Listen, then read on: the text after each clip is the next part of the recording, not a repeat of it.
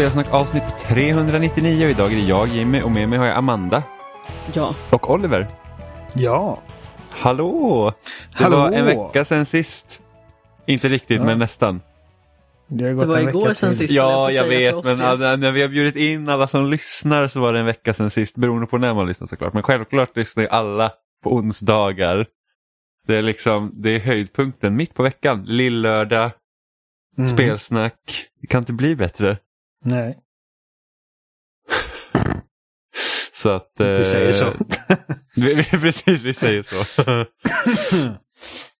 såg ni, eh, såg ni nu vad, vad priset kommer bli på eh, Expansion Pass till Nintendo Online som de visade i veckan? Eh, nej, jag har missat det. Det går från att typ vara 200 kronor per år till att kosta 600 kronor per år tror jag. Och med får du då Mega Drive-spel, du får Nintendo 64-spel och du får eh, en, ett DLC till Animal Crossing. Men om man inte vill ha det då? Då har du det gamla planen fortfarande. Okej. Så att du, det är inte som att hela online-delen blir dyrare. Utan det är liksom det är om du vill ha expansionen till online-delen. Ja, ja, då förstår jag. Jag trodde först liksom att det skulle automatiskt uppdateras. Nej, bara om man vill. Nej, det är Eh. liksom en tilläggstjänst på din subscription i princip. Ja, det är en expansion till din online-tjänst. Mm. Eh, En expansion till expansionen. vilket är väldigt märkligt. Men alltså det är så här, det jag känner väl den största märkligheten liksom att det här med att sälja in det är det här att de släpper liksom då Animal Crossing DLC till det. Är det att om du inte har Animal Crossing då är det absolut inget mervärde. De kanske vill att man ska köpa Animal Crossing. Ja, det blir gud 69-99 euro, så kanske till och med 700 spänn per, per år. Istället för 200. Nej, det var Family Pass. Gud, förlåt mig. Där. 39,99 då. Okej, så 400-500 spänn då kanske det blir här. Inte 600. Men ändå, det är en ordentlig prisökning för att få tillgång till två retrokonsoler. Plus då Animal Crossing DLC som, som, som man kanske inte vill ha. Som Nej. också säljer separat såklart. Så att det, det är i alla fall tur det. Om man Ja. inte vill uppgradera. Nej, nej det, blir- det är inget för mig alltså. Jag Nej. känner mig rätt klar med Animal Crossing. Ja, och du är inte sugen på att spela lite Nintendo 64? Nej, Jag i känner... synnerhet inte Mario 64. Nej, men jag vet inte. Skulle Super Mario 64 komma med Nintendo 64-spelen till Nintendo Switch Online? Det kanske inte skulle, jag har ingen aning. Jag vet att eh, Ocarina of Time ska vara där i alla fall, men Majora's Mask ska komma. Det, det jag känner över detta, det är det att det ska komma online multiplayer till Mario Kart 64. Så det är väl typ där jag känner att det hade varit kul att uppgradera, men samtidigt så att jag tycker det, alltså det är för stor prisökning för att det ska kännas liksom så här, åh, här är den här online-tjänsten som är undermålig i allt annat och som de flesta har sagt att nej men det är för att den är så, den är så billig så det gör ingenting. Men liksom jag känner ju inte att 64-spelen och Mega Drive-spelen som man dessutom kan köpa typ i x antal liksom collections redan som existerar, tror jag till och med på Switch, för typ en hundring som du kan ha hela tiden då, skulle rättfärdiga priset. Och förmodligen så kommer man inte spela de här spelen heller. Det är det som är grejen. Nej, alltså jag, jag behöver liksom inte spela typ Sonic 2 på min Switch igen. För att få Mega Drive. Det, är- det är ju 64-spelen i så fall som är spännande. Fast det känns som att de här samlingarna använder man sig inte av. Jag tror att första gången jag använde mig av den typen av tjänst på Switch, det var ju liksom Super Mario Bros 3, Mm. när vi skulle streama det. Och alla såg hur bra det gick. Ja, det, det Mm. Vi var krossade det spelet. Ja, precis. Alltså, mitt hjärta krossades snarare. Ja, det var, det var, det var, Pro-kontrollen i sig har ju redan ganska mycket delay. Och, eh, och när man behöver vara liksom så, alltså för att spela Mario så får det inte kännas som att man slirar runt. Nej, Liksom. alltså det är ju plattformsperfektion som gäller. Mm. Och det är liksom Ehm, typ, alltså det är inga problem typ man spelar så här Super Mario Odyssey. Det känns inte konstigt att styra med Pro-kontrollen. Men jag vet typ att när jag körde med eh, Xenoblade Chronicles till exempel, den eh, Switch-versionen var det så att fan vad konstigt det känns. Liksom det är ett helt annat, eh, helt annan timing när man spelar eh, på tvn med Pro-kontrollen än när du spelar på eh, switchen i handhållet läge men jag är konsolen som sitter fast i maskinen. Då är det inte alls samma sak. Så jag undrar om det skulle nästan vara intressant att testa Super Mario Bros 3 handhållet Mm. med switch, på switch och se om det är skillnad. Det Jag kan göra det, är i studiesyfte till nästa vecka. Vad sa du Oliver? Det känns som att det är lite delay. Jag vet inte. Ja. Ja men precis, det är så att jag trycker på A och det är kanske så här 200 delar senare hoppar Mario liksom. Istället för Ja. att det borde vara typ Och direkt. det, alltså, det låter lite, men det känns. Det... Alltså jag, jag, jag har ju en oöppnad uh, NES Mini som man hade kunnat spela det på. Mm. Um, Men jag vet inte om jag vill öppna den. Ja, vi, har också, vi har ju våra minikonsoler, de är ju som prydnader. Ja. Eh, nej, jag vann, jag vann min NES Mini på så här, typ, en tävling på, på mitt gamla jobb. ja. Så att, eh, och som sagt, den, den är oöppnad. Jag bara liksom, den kanske är värt någonting om, om hundra år, jag vet inte. Ehm, men ja, alltså, eh, så jag menar, Super Mario 64, det, det har vi ju nu. Um, Mario Ja. Kart 64 är inte, alltså det, det, det är väl ett okej okej Mario Kart, men jag känner inte att det håller på samma sätt efter att den här Double Dash är bättre. Ehm, ja, det enda jag skulle vilja spela det är typ så här Balloon Battle online. Mm. Det hade varit kul. Mario Kart 8 är definitivt bättre. Ehm, Ja, Star Fox 64 är roligt. Um, och Yoshi's Story, det har inte jag spelat på. Yoshi's Story är inte bra. Nej, och, alltså, jag Det är faktiskt inte. Ganska fruktansvärt. jag ägde aldrig Yoshi's Story. Jag, jag, lånade den någon gång och jag minns att musiken satte sig ganska snabbt på hjärnan. Men, ehm, men jag har ingen aning om hur bra det är. Uh, Ocarina of Time är ju bra, men det, men det är alltså... Gud. Fast jag hade ju hellre haft 3DS-versionen. Jag har spelat det 30 gånger och jag har 3DS-versionen hemma. Liksom. Mario Tennis eh, kan vara kul.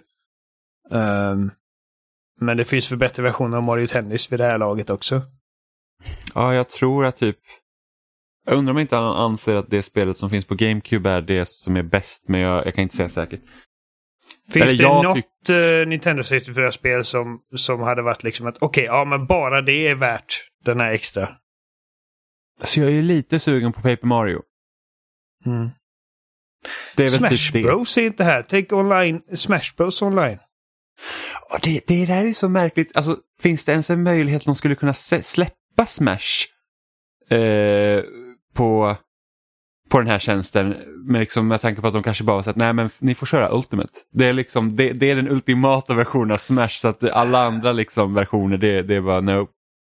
Jag Icke. antar det att det kan vara någon form av strategi. Men, men jag känner inte att det hade varit något problem. Alltså ingen spelar 64 hellre än Ultimate.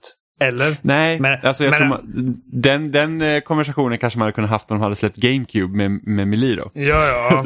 Ja. Nej, men jag tror ingen eh, hellre spelar eh, 64 Smash än Ultimate. Så jag tror inte att liksom, de hade behövt vara oroliga för att det ska kannibalisera. Men det har bara varit kul att återgå, alltså återbesöka första spelet. Ja, jag har ju aldrig Eh. spelat första Smash. Aldrig, aldrig ens testat. Nej. Nej, okej. Jag kommer ihåg jag hyrde det och jag bara tyckte, bara omslaget var liksom bara vad fan är det här för skräp? Alltså. Kommer ni ihåg det omslaget så här handritat och det var Mario och Link och Kirby och Pikachu på Ja. och skit. Jag bara, alltså. Det här med crossovers liksom, det var. Det var uncharted territory för mig. Ja. Men, eh, men gud vad kul det var. Ja. Alltså jag älskar ju Melee, men samtidigt känner jag att jag behöver inte det på samma sätt när jag har Ultimate.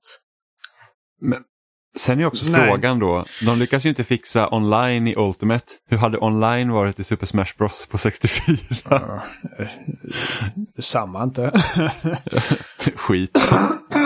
Ursäkta. Ehm, nej men alltså så här, ifall Goldeneye hade varit här, då hade jag skaffat det. Eh, utan tvekan. Mm. Men, men vi kommer ju aldrig få se Goldeneye Nej, förmodligen något inte. sätt. För att det är förmodligen det är liksom att den licensen är så uppdelad på olika... Menar, Rare gjorde det och sen... Jag menar, EA hade licensen ett tag, sen hade Activision Mm. licensen ett tag. Vem har licensen nu? Jag har ingen aning. Och Nintendo var utgivare. Ja, nej, det är en röra. det. Ehm, Och jag vet inte, när kom det senaste James Bond-spelet och vem utvecklade det? senaste James Bond-spelet måste ha varit... eh, Var det typ remaken av Goldeneye kanske? Eller var det 007 Legends? Det var nog 007 Men- Legends. Men vänta nu, IO Interactive håller på att göra ett Bondspel. Ja, just det. Det har vi pratat om.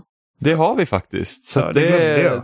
det Ja. är nästan så att de- och det görs i samarbete med MGM ser det ut som. Jo, men eh, vilket spel var det Ja, senast? innan precis. Nej, nej, men jag, jag bara såg. Det måste ju vara på 00-talet, eller? Nej, jag undrar om inte det har kommit. Nej, något- 2012 tror jag. 2011, 2012. Så 2012 jag- som baserades på Skyfall. Ja, det var, det var Eh, baserat på massa olika. Det var liksom ja, att precis. här är typ kända scener från Bond-filmer. Ja, Ja. det blev 007 Legends och då var det väl... Då är det Activision ja, Mm. som gav ut det. Men undrar om de, de kanske inte har kvar licensen då längre då? Nej, det verkar det inte har så. tagit så lång tid. Det ser ut som att det stod eh, Activision-eran där fram till 2013. Ja, men precis. Så jag antar att den har eh, gått ut då. Eh, Everything Nej, or de- de- Nothing var ett trevligt Bond-spel. Det gjordes av eh, de eh, studion som senare skulle gå och göra Dead Space. Jaha, vad trevligt. Jag, jag, jag tror senaste Bondspelet jag spelade det var nog Nightfire tror jag. Mm. Agent Under Fire. Nej, Agent, Agent Under Fire. Under. Fire, ja. Nightfire Ja. kom efter. Det var, det var Precis. bättre än Agent Under Fire. Jag vet att Nightfire är, det, det är ett sånt spel som fansen eh, ser väldigt liksom med rose tinted glasses på. Eh, för att det var liksom ett, det var faktiskt ett rätt bra Bondspel. Ehm, Första ja. Bondspel som släpptes var 82. Shaken Not Stirred hette det. Ett textäventyr. Ja, jag, jag är inget fan av James Bond så att, eh, Inte jag heller. äv, även om jag är faktiskt ganska spänd på iOS-spel. Ja, men det är för att du är spänd på IO. Ja men precis, det beror mer på studion än vad de faktiskt arbetar med. Ja, jag, jag, är ett Bond-fan alltså. Jag, jag älskar James Bond. Jag har, jag har alla filmerna på Blu-ray och så här stor jävla box. Ehm, och jag var och såg den nya filmen eh, för förra veckan. Och jag, jag, jag, jag, är- eller förrförra var det. Och eh, den var, den var bra. Ja, Jag, gillar, jag tycker Daniel Craigs eh, filmer har varit liksom en bra, en dålig, en bra, en dålig, en bra. Att det har liksom Ja, men- varit varannan. Det är lite tråkigt. Alltså jag kommer ihåg att jag såg Spectre för några år sedan och Mm, hela konceptet bara känns så extremt förlegat med James Bond. Ja, men det, det, det var den filmen där de försökte liksom eh, göra det till, okej, nu, nu går vi tillbaka och gör James Bond så här som vi känner till honom på 60-talet liksom med typ eh, skurkar som klappar katter och typ gadgets och eh, man ska typ knulla med alla brudar man kommer i kontakt med och Casino Royale var så jävla bra för att de slängde ut all den här skiten. Liksom Mm. ingenting Jag- var heligt. Jag gillar Casino Royale och jag gillar Skyfall. Ja. Ja men det, Casino Royale var bra. Quantum of Solace var inte bra. Inte för att... Det var för att de hade en writer strike precis. Då. Eh, Ja, just det, precis ja. Och de, de började filma eh, filmen utan ett manus, vilket kanske inte är världens smartaste att göra, men det gjorde de. Varför började de filma ens? För att de hade ett schema antar jag. Och eh, Jo, jo, men det så här, bara, liksom, story be damned. Så stod de där liksom så här, bara, ja vad ska vi göra idag? Så bara, kan vi inte ha James Bond slå någon? ja, Det är nej, en stumfilm med ett piano i bakgrunden. Ja. Och James Bond springer runt. Om jag förstår det rätt så var det liksom att de filmade så här med generiska actionsekvenser och sen så tänkte man och så liksom eh, vi, vi liksom syr ihop de här sen när vi har ett manus.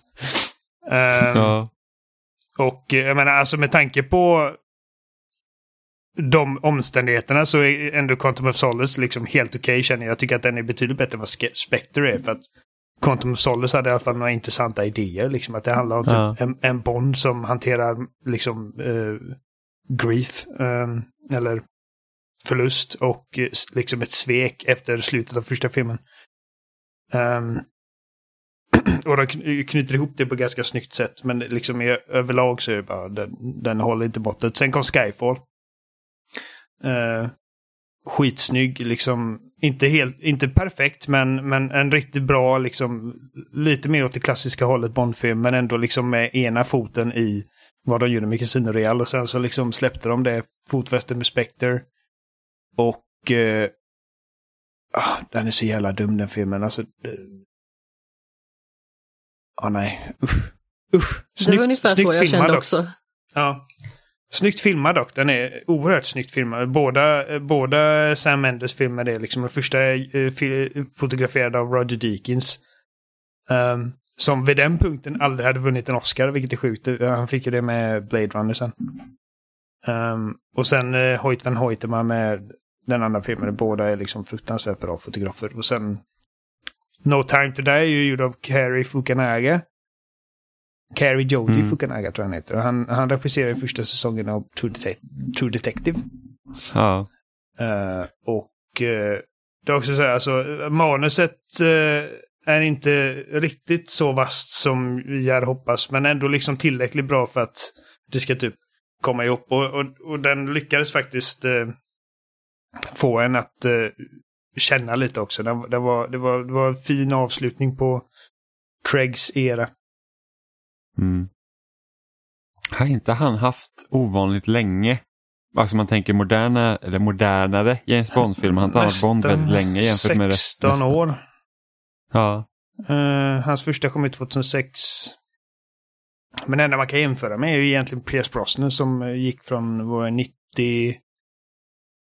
Var det 95 eller 96 som Goldeneye kom? Jag kommer inte ihåg. 96 fram till... kanske fram till 2003? 2002? 2002 kom hans sista. Um, ja, den var inte bra. Den är horribel verkligen. Den är jättedålig.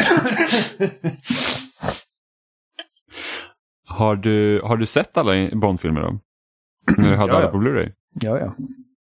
Jag kommer ihåg att eh, jag hade ju typ alla Bondfilmer. Ja, men jag hade alla Bondfilmer fram till... Eh, eller Expressen? Eh, Aftonbladet eller Expressen, ja, de släppte en i veckan. Och så, mm. De släppte inte från första James Bond-filmen, de släppte ju från... Alltså de gick ju tvärtom. De körde liksom sista Pierce Brosnan-filmen och bakåt. Mm. Mm. Eh, så jag såg Pierce Brosnans filmer och sen såg jag, var det Timothy Dalton som var innan? Ja, Honom? han gjorde två ja, stycken. precis. Och jag tyckte nog att hans filmer var bättre än Pierce Brosnans. Pierce Brosnans, då... alltså Goldeneye är en av de bästa Bondfilmerna tycker jag. Och det är Pierce Brosnans första. Men sen liksom Tomorrow Never Dies, äh. Uh, World is not enough, äh. Die Another Day, Så att... Uh, jag vet inte. Jag har lite svårt för Pierce Brosnan faktiskt. Som skådis. Jag tycker att han är ganska medelmåttig. Jag förstår liksom inte att han har fått ett sånt uppsving ändå som han har. Det är har, har mycket han, märkligt. Har han det? Nej men alltså om vi liksom tar med, med Bond. Alltså, jag förstår liksom inte hur han liksom har sån hög status, för jag tycker att han är ganska så kass. Så jag har ju bara sett honom som James Bond och i Mamma Mia. Just det, Mamma Mia. Han är väl med i eh, Bröllop i Italien också? När Susanne Bier-filmen. Inte sett. Han är med en Filmen är bra och han är lika medelmåttig som vanligt. Hel del. Alltså jag, jag, jag, har, ingen, jag har inget emot Pierce Brosnan. Jag tycker, han, jag tycker han var en bra Bond. Eh, alltså, det är inte hans fel att, han, att Die Another Day är dålig exempelvis. Um, jag tycker att han, uh, han skänkte liksom en... Ja, oh, nej, vi behöver, inte... Alltså, men, jag men kan här, prata om Bond hela dagen. Men... Och när ni hör James Bond, vem tänker ni på? Daniel Craig. Du tänker på Daniel Craig, vad tänker ja. du på Amanda? Jag vet faktiskt inte. Jag är inte tillräckligt intresserad. För Nej, men om jag bara säger James Bond, vilken bild får du i huvudet? Alltså det blir nog Daniel Craig, men det är nog bara för att han är den senaste. Ah, Okej, okay. jag har ju Pierce Brosnan. Om någon säger James mm. Bond till mig så är det Pierce Brosnan jag ser. För att det är liksom Ingen i min familj tittar liksom på Bond och sådär men det är så när, när, när man hade for, eh, liksom, eh, kompisar i skolan när de tittade på Bond och då var det liksom Pierce Brosnan under tiden vi växte upp. Så det är liksom Det är James Bond för mig. Ja men jag förstår jag det och det, vi växte upp. Alltså han var ju den som var Bond när vi växte upp. Ja, Precis. Uh, och uh, jag menar, alltså, jag, menar, jag säger Daniel Craig, men alltså, samtidigt så är det liksom lite Sean Connery också. Liksom, att det är typ the original James Bond. Det är han som liksom satt uh, någon sorts liksom ribba eller standard för hur James Bond ser ut och för sig. Mm. Ehm, men jag tycker faktiskt att Danny Craig är den bästa Bond. Uh, helt enkelt för att han är den enda som har lyckats liksom skänka ett, eh, ett liksom mer, uh, ska man säga, påtagligt djup till karaktären. Ja. Att han, han, han kan vara... Han har båda det här liksom. Dels så... Eh, det som fick honom att verkligen liksom klösa sig in i mitt hjärta redan när jag såg Casino Real första gången. För jag var inte övertygad om att liksom, okej. Okay, för att jag var väldigt fäst vid Pierce Brosnan vid den tidpunkten. Och jag hade svårt liksom att acceptera någon annan. Men det liksom bara redan första scenen, liksom att han skänkte liksom ett, en, en viss råhet. Och eh, liksom typ eh, en viss fara till den karaktären. Liksom att den här människan liksom... Kan, alltså han, vänder ut och in på det liksom. Ehm, Mm. Det är inte det här städiga uppsynen liksom utan det är lite mer precis, det här... liksom han, han är... Han är... Han blir... Han har en fight med dig och, liksom, och han vinner men liksom han, han, han ser för jävlig ut efteråt. Liksom. Alltså han är en Ja. riktig människa. Och samtidigt så kan han liksom vara mänsklig och, och sårbar på ett sätt som Bond inte brukar vara. För att Bond är alltid liksom, han, han, han går genom explosioner så rättar han till sina liksom manschetter och sin slips. Ehm, Den städiga uppsynen, mm, precis. Jimmy. Det en Vad är en städig uppsyn? Städ, han är städad. Då har han väl en städad uppsyn? Nej men städige. Herregud, finlandssvenska. Häng med lite i lingot. Jag säger också städigt och inte städat. Nej, men eh, och sen och Casino Royale hade bara liksom, alltså det är nästan, nästan en skymf att kalla liksom Eva Greens karaktär för Bondbrud för att det är liksom nästan, alltså en Bondbrud är ju generellt bara någon som är där liksom och ser snygg ut och liksom. Men hon var också liksom en, en riktig karaktär. Hon, hon, han, han mötte sin match med henne. Och eh, och Danny Craig hade liksom bara mycket bra input på det också. Liksom. Så den scenen efter, efter att eh, de har varit i en fight med två hitmen i eh, trappuppgången. Jag vet inte, har du sett Casino Royale, Amanda? Jag tror att jag har sett den, men jag minns den typ inte. Okej. Jimmy, kommer du ihåg den här scenen? Liksom den här stora liksom, fight-scenen i på Ja. hotellet där. Och hon är givetvis helt liksom till sig för att hon liksom aldrig sett någon bli mördad förut. Så hon springer till hotellet och liksom när han kommer in, han, han springer in och dels för, först gör han sig om i kropparna och sen så liksom springer han upp till hotellet för han måste liksom byta om. Han ska tillbaka till det här pokerspelet och han är liksom helt nedblodad. Och han st- står där liksom i spegeln och dricker sin whisky och liksom bara tvättar bort blod och liksom stirrar sig i spegeln och bara vad fan är det? Liksom, vem är jag typ? Uh, och när han ska hitta henne så hittar han henne liksom i um, duschen. Mm. För hon är i chock. Och i manuset så hade hon tydligen liksom tagit av sig kläderna. Och, och satt i duschen liksom. Men han sa att det var liksom Danny Craigs idé att men hon hade inte tagit av sig kläderna. Hon har bara liksom gått in med klänning och allting. Ja. Och eh, jag borde liksom inte ta ut henne ur duschen utan jag bara höjer värmen och så sitter jag där med henne. ja. Ja, nej, bra. Nej, men eh, tv-spel.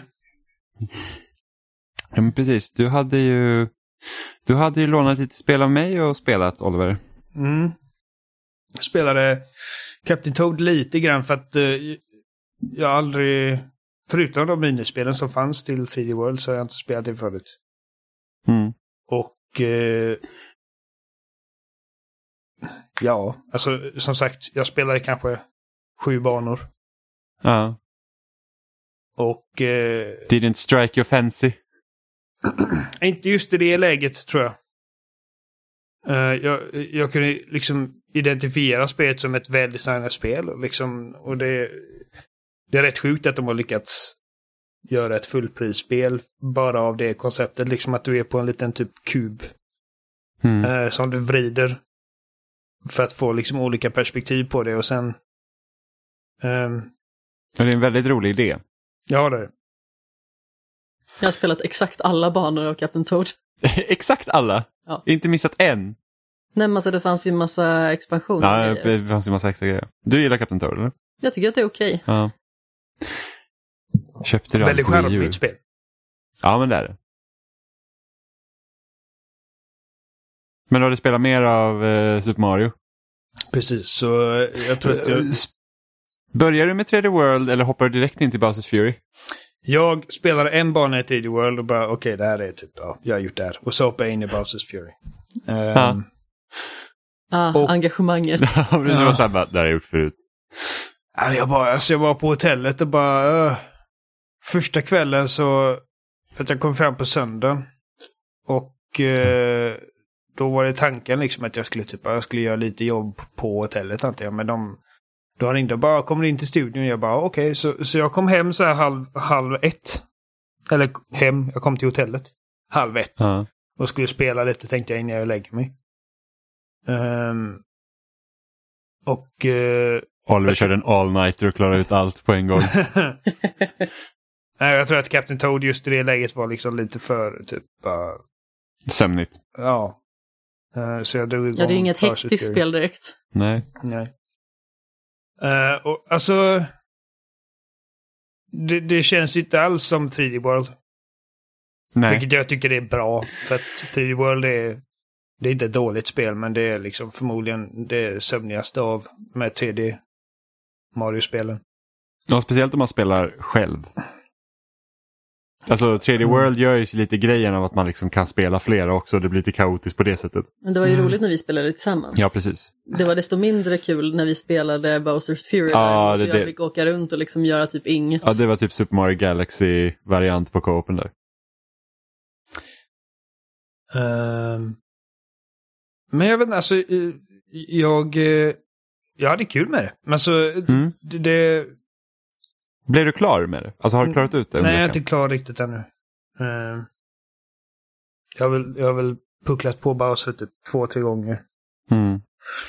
Ehm, jag gillar liksom att okej, det här är typ, du har en bana men det är en liksom chonky big ass level. Mm. Ehm, och eh, det är aldrig jobbigt att ta sig runt på den här stora banan av någon anledning. Jag har inte reflekterat på varför, men det är liksom... Även när du rör dig från punkt till punkt så är du fortfarande liksom engagerad. Ja, men jag känner att det är en ganska bra liksom, visning på hur ett Open World Mario hade kunnat se ut. Mm. Liksom, nu, nu är det ju synd att man är betydligt mer begränsad här än man är i Odyssey eller en Super Mario 64.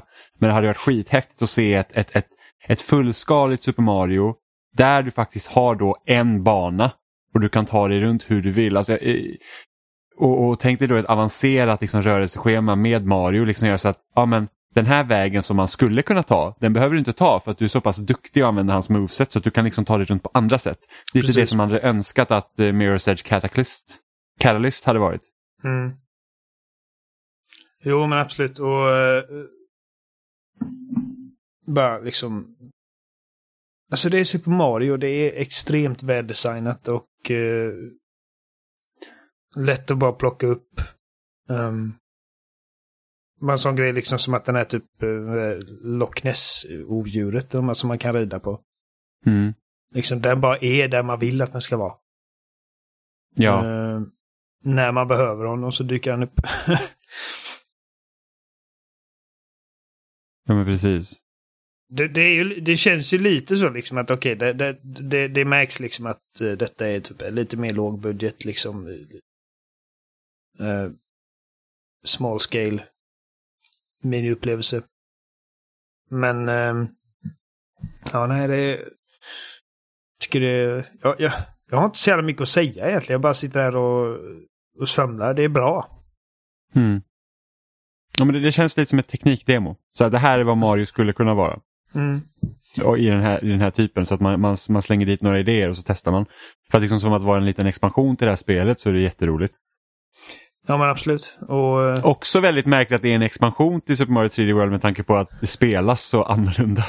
Mm, ja, men alltså, grunden, är- alltså du har ju fortfarande liksom samma power-ups. Du har ju Mm. i princip samma moveset. Jag vet att du har liksom en liten dive Mm. som du inte har i, i 3D World. Men ehm, Mm. Nej, det baserar sig lite på samma idé men liksom det, det är ändå Mm. liksom Hade de släppt det som ett eget spel så är det ingen som hade bara det här är 3D World, du vet. nej, precis. Nu spelar vi ju förvisso, kan inte jag prata ordentligt, nu spelar vi förvisso det här tillsammans.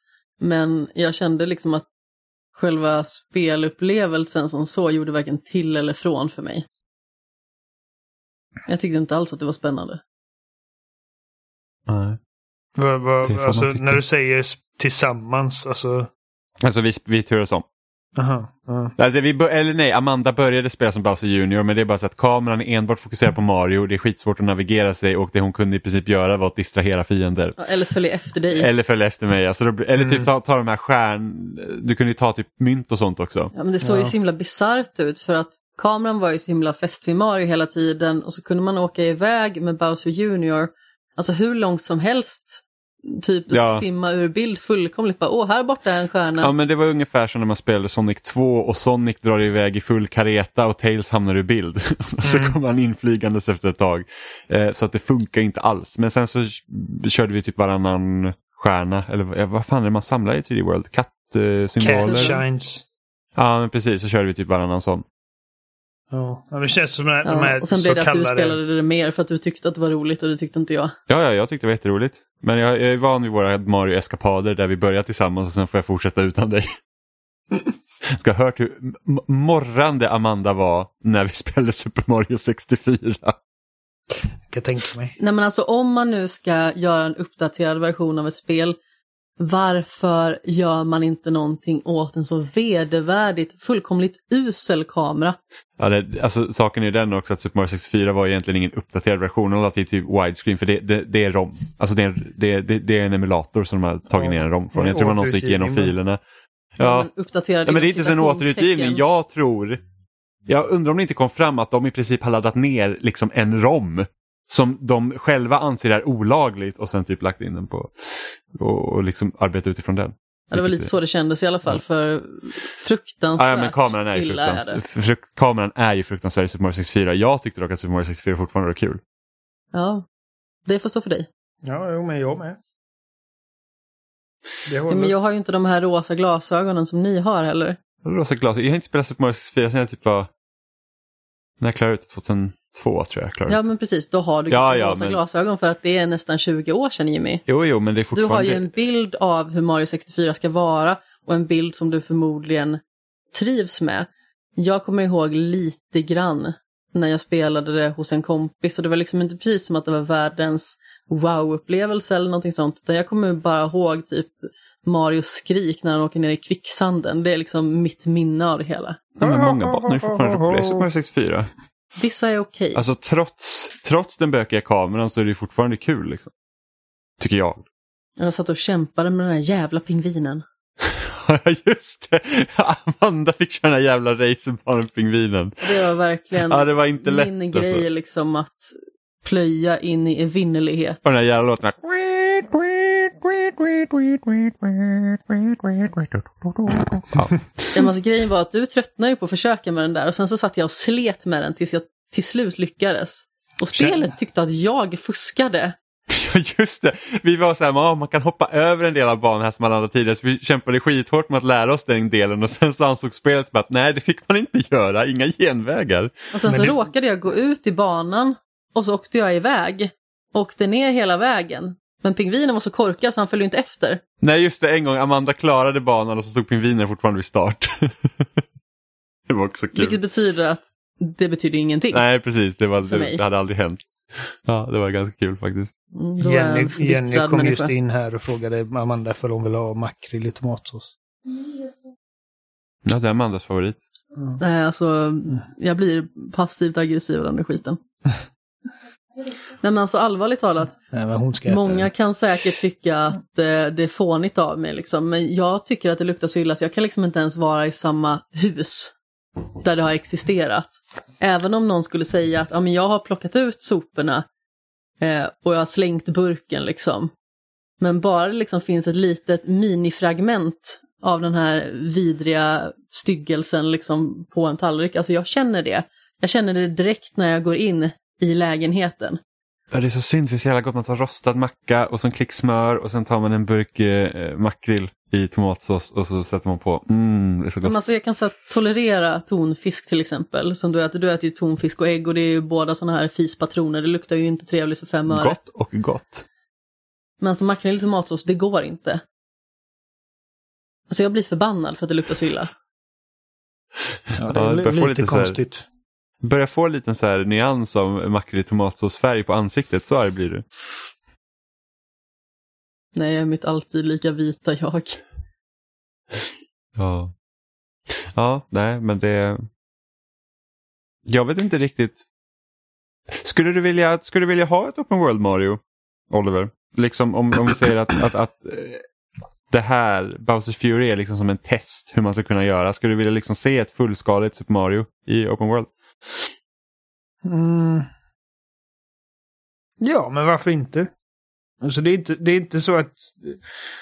Jag känner inte Det för... behövs inte. Precis, jag känner inte det på samma sätt som du känner typ av Halo och Metroidvania liksom att ja, det måste hända. Ehm, Kommer aldrig hända. Nej, men, men, men du känner det liksom att det är typ Ja, precis, jag- perfekt liksom att det, det, är vad, det är vad Halo behöver och jag känner inte Det att... sa jag redan vid Halo 4 kommer jag ihåg. Jag bara. "Ah, tänk man får vara på den här planeten och undersöka och så får man nya vapen och krafter. Ja. Ehm, det, alltså, så känner jag inte för detta. Alltså, liksom ifall, ifall nästa Mario-spel inte är open world så kommer inte jag liksom bli ledsen. Men, men alltså ifall det är liksom väldesignat och, och inte känns liksom som alla andra open world-spel. Vilket jag känner att Nintendo har varit ganska bra på. Liksom det här med alltså Breath of the Wild känns inte som andra open world-spel exempelvis. Mm. Så varför inte? Alltså, kör på. Ehm, Mm. Får gärna kännas lite mer liksom nytt i så fall. Liksom. Eh, För att som sagt detta hänger mycket på liksom just cat, cat power-ups och, och, och sådana grejer. Mm. Men man hade kunnat slänga in ganska många spännande element. Alltså jag tänker mig redan så här typ att Ja, men för att ta dig mellan platserna så du behöver inte liksom inte ha som i det här spelet att du till exempel har den här eh, Loch Nesso-djuret som du åker runt på eftersom det är vatten överallt. Men så här, släng in en Mario Kart-bil. Liksom ha den så du kan åka mellan platserna om det är lite längre avstånd eller något sånt. För att det typ, alltså i senaste Paper Mario så testade de det att ha någon bana där man kunde liksom sitta i någon jäkla fordon och köra runt liksom när det var lite större banor. Det är liksom asnice mm. Och sen inkorporera bilen på något sätt. Liksom så att, ja, men säg att du sladdar runt en kurva och sen så kan du liksom få därigenom speed till att hoppa ut ur bilen och så, så gör han några volter och kommer upp mot någon vägg och så kan man liksom använda liksom det till att, att göra plattformandet mer intressant liksom för att ta sig från mark till högre höjder. Jag vet inte, men det, det hade varit kul att se dem testa någonting för att jag kände redan det när Galaxy kom, så bara hur fan går man vidare med Mario efter Galaxy? Och sen så tycker inte jag att Odyssey kanske är lika bra, men det är fortfarande ett jättebra spel. Så vad ska de liksom göra? Det, det är liksom, man kan aldrig vara säkra med Nintendo hur de liksom ska göra nästa del i serien. Nej. Men jag, jag tror Nu har att... inte jag alltså- spelat Odyssey, men eh, jag känner liksom inte riktigt behovet till ett öppen värld Mario, om man säger så. Men jag tror att det handlar lite mycket om vad man förknippar Mario med. Jag förknippar ju Mario väldigt mycket med 2D Mario snarare än 3D Mario. Mm.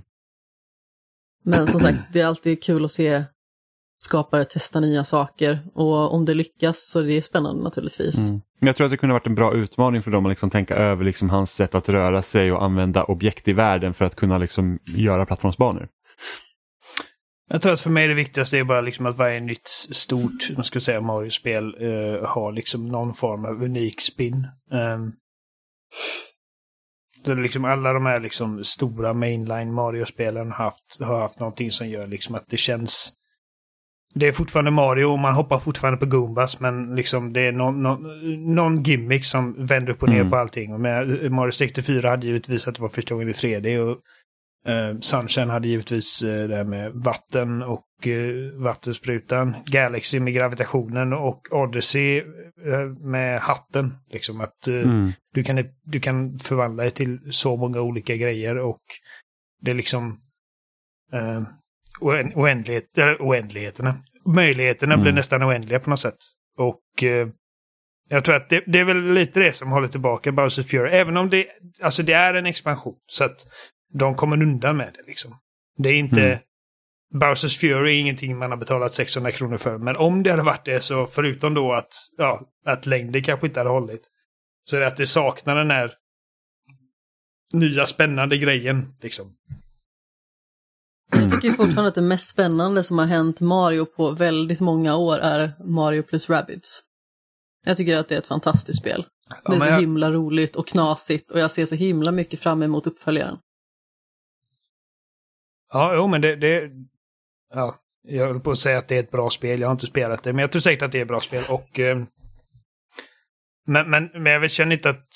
Jag vet inte om jag skulle räkna det som någonting som har hänt Mario, för att det är liksom inte ett Mario-spel tekniskt sett. Alltså det... Det är ett Mario-spel, det har Mario i titeln, men det är liksom en helt annan grej. Um, Ja, fast det är ju fortfarande någonting som rör Mario och Marios universum. Så jag tycker i allra högsta grad att man liksom kan säga att det är någonting som har hänt Mario. Det är inte precis som att Mario följer något form av gigantiskt narrativ som Nej. man hela tiden måste eh, spinna vidare på. Utan det händer ju nästan samma sak hela tiden. Ja, precis. Men alltså just i den här konversationen som jag har i mitt huvud just nu så handlar det mer liksom om vad eh, spännande grejer som händer Mario i hans egna plattformsspel. Liksom. Alltså eh, Mario plus Rabbids är någonting som hände Mario på samma sätt som typ Mario Golf hände Mario. Alltså det är ett Ja, sidospår. fast nu var det ju inte det jag åsyftade. Nej, nej, jag, nej, jag bara pratar om vad jag åsyftade. Ehm, så just liksom, alltså, för jag snackar om intressanta grejer som händer liksom inom ramverket av eh, 3D, 3D-plattformarna. Ja, och jag Ehm. stegade utanför det. Och jag sa att det mest intressanta som jag tycker har hänt Mario är det spelet. Och jag tycker att det kanske säger en hel del om liksom själva serien i sig. Ja, ja För absolut. min egen del i alla fall. Absolut. Kanske inte för dig, men för min del. Finns det något så här Mario typ crossover eller typ så här något, något, något där man hade kunnat slänga in Mario som, som ni hade velat se? Liksom bara så här typ att vad som helst, typ så här, ja men Splatoon hade i princip kunnat varit Mario Paintball för det var egentligen tanken från början att det skulle vara ett Mario-spel. Eller typ jag tror Shigeru, Shigeru Miyamoto eh, lobbade för att det skulle vara med Mario-karaktärer och jag tror att utvecklingsteamet bara nej men vi vill liksom göra en egen grej. Så vad, vad hade, hade vi velat se Mario någonting eller känns det liksom att den tiden är lite passé? Liksom typ så här att ja men Mario ishockey till exempel. Kanske inte är det mest spännande men liksom, hade, hade, hade vi velat se någon annan liksom så här typ Låt, Där- låt Mario utforska nya genrer spel. Det hade varit ett, Japanskt rollspel med Mario. Jag hade, ju- jag hade ju köpt sönder Mario ishockey dock. Det, det kan jag ju säga. Men, men eh, det är liksom, det hade varit ett misstag att göra Splatoon till ett Mario-spel för övrigt. ja det hade det varit. Eh, men, alltså... Ja, japanskt rollspel, alltså visst. Eh, Fast nej det- är mitt det kan- svar. Nej, nej. nej. Det, fi- det finns ingenting jag känner bara åh, jag vill ha Mario i detta för att han är liksom ren i allting. Och Mm. ehm, med Mario Tennis, typ- alltså Mario Golf och alla de här sportspelen. Det hade kunnat vara vad som helst. Det är mer Ja. en branding-grej typ. Jo, men så är det Ehm, Jag klarade ut Metroid Dread i veckan faktiskt. Mm? Ehm, och det var... Alltså, jäklar vad utmanande det var många gånger. Jag tror vi pratade om det förra veckan också, att det var rätt så svårt mellan varv. Men alltså sista bossen, det var fan... Det, det, det tog fan många försök innan jag fick ner den. Det var väldigt så här, alltså med tanke på att spelet inte har någon svårighetsgrad man kan välja så är det väldigt svårt. Eh, så jag kände det, det är liksom, jag tror det är nästan det mest förvånande med spelet. Är att det är så pass utmanande. Har du Eh. kommit mycket längre Oliver? Sen sist? Senaste grejen jag plockade upp var speedboostern. Mm. Ja, Okej. Tror jag. Eh, Ehm, alltså det, det sista som hände var att jag mötte ju en av de här uh, Showso-grejerna. Så kom det någon robot. ja, precis. Ehm, jag tror inte man fick något speciellt där, man bara besegrade den. Ja, nej, men Shows-robotarna tror jag att man får någonting av utan man får man, Och de, man nu- slåss mot dem bara. Precis, och just nu är jag liksom osäker på vart jag är på väg. Mm. Ehm, Ehm, men jag känner väl överlag så är det, det, det, jag tycker att spelet är bra. Det är liksom kul att kunna spela ett 2D Metroid som är nytt och inte en remake eh, efter så pass många år. mhm. Sen kunde man ju ha hoppats nästan att det skulle ha varit lite, lite mer annorlunda än vad det faktiskt är. Det, det är väldigt mycket samma typ av spel. Eh, det nästan mest spännande man har det är liksom att det finns en typ någon form av typ dash som, som Samus kan göra. Jag vet inte om du har fått den än men liksom man, man, man trycker på A och sen så kan man liksom typ blinka åt uh, ena sidan. Liksom. Uh, och det är liksom det är väl typ en av de mest spännande nya förmågorna hon har för att det hjälper väldigt bra till liksom, i striden och får dem att kännas liksom, väldigt uh, rörliga. Eh, men annars så tycker jag att spelet, det, det jag tycker spelet misslyckas med att det är att de inte bygger riktigt på förmågorna på varandra. Eh, det är det att, liksom att du kan få, som du fick speedboosten till exempel nyss och den använder man några gånger och sen behöver du i princip inte använda den igen. Det är liksom, den bara glöms bort förutom om man inte vill liksom samla typ alla uppgraderingar och, och, och, och liksom ta 100% för att då, då krävs det att man använder den för att komma åt vissa items men annars så liksom så att den är bara så här puts väck, det, det spelar liksom ingen roll. Eh, så att jag hade ju hellre sett liksom att när man får de här nya förmågorna att, liksom att okej okay, men spelet efter den här punkten nu, då måste du liksom kunna navigera alla de här grejerna. Alltså liksom verkligen använda dig mm. av det. Eh, och inte liksom att man, man har ett flertal uppgraderingar som bara säger att ah, men, du får den här till den här specifika grejen för att komma vidare och sen så behöver du inte riktigt använda den igen. Vilket jag kan tycka är lite synd. Och, och det som vi sa, liksom att när spelet började förra, eh, liksom när vi började spela spelet så var det så att ah, men det kommer massa nya förmågor här som som vi inte riktigt har sett i ett Metroid tidigare och vilket gör att det kommer inte riktigt i samma ordning som det brukar komma i heller vilket gör att det, det känns väldigt spännande och det är liksom ju längre in man kommer då återkommer de här så bara, men nu får du liksom grapple boost, du får hävlas eh, dubbelhopp och, och det här eh, som, som liksom då, då, liksom, då, då halkar man lite in i de här samma hjulspåren igen. Eh, sen så hjälper det såklart att vi inte har spelat ett Metroid, ett nytt Metroid eh, sedan 2002.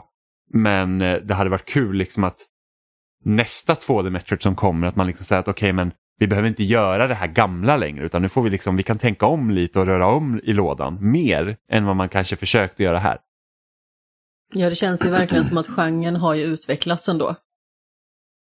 Alltså både, både ja och nej. Jag tror att de, många av de två liksom Metroidvania-spelen som vi får nu, liksom de, som till exempel ta Hollow Knight som väldigt, alltså där är utforskares nästan mest i centrum, liksom, att man, man får springa runt och det är liksom väldigt stort. Eh, Medan Metroid nu är liksom väldigt mycket mer actionfokuserat. Eh, så att det är liksom kartan är mindre och mer kompakt. Och det är liksom, det, det är liksom, du ska få uppgraderingar oftare så att det är liksom den grejen som tar dig framåt. Medan i Hollow Knight kändes det mer så att okej okay, men jag skulle vilja uppgradera mitt vapen och då måste jag hitta de här, de här grejerna för att sen ska jag kunna göra det. Medan här liksom, i Metro är det bara så att ja, men här, här kommer liksom bombuppgradering, här kommer fler missiler, här får jag lite mer liv. Eh, så att, så att de, de tappar in på ganska många olika saker. Men jag skulle liksom vilja säga att istället för att se på mallen som har liksom satt sen, ja men det här är alltså sen första Metroid eller då Super Metroid så skulle man liksom säga att okej, okay, men vad kan vi göra med det här och få det att liksom vara ännu mer annorlunda än bara det att oh, vi låter Samus röra sig lite bättre. Ja, men det är det jag menar, att det finns ju andra spel i genren som gör annorlunda saker. Mm, ja, men så är det ju. För det jag menar, att genren har ju utvecklats. Och då, då kanske det känns lite tråkigt om Metroid inte utvecklas någorlunda med den utvecklingen. Mm. Och jag vet inte riktigt vad man skulle göra jag tror ju det är att hitta på förmågor som är oväntade. Liksom så att du kanske inte har supermissiler. Utan någonting annat. Eller du kanske liksom så här, typ att den här osynlighetsgrejen har vi inte sett tidigare i Metroid. Men det, det känns ju också som att de liksom inte, den har liksom en funktion. Och sen när det är över, sen behöver du liksom inte använda den igen. Så att det är liksom, vad hade man kunnat hitta på för förmågor för att liksom få spelet att kännas annorlunda mot tidigare Metroids på ett mer än vad några förmågor gör nu. Det hade jag gärna velat se.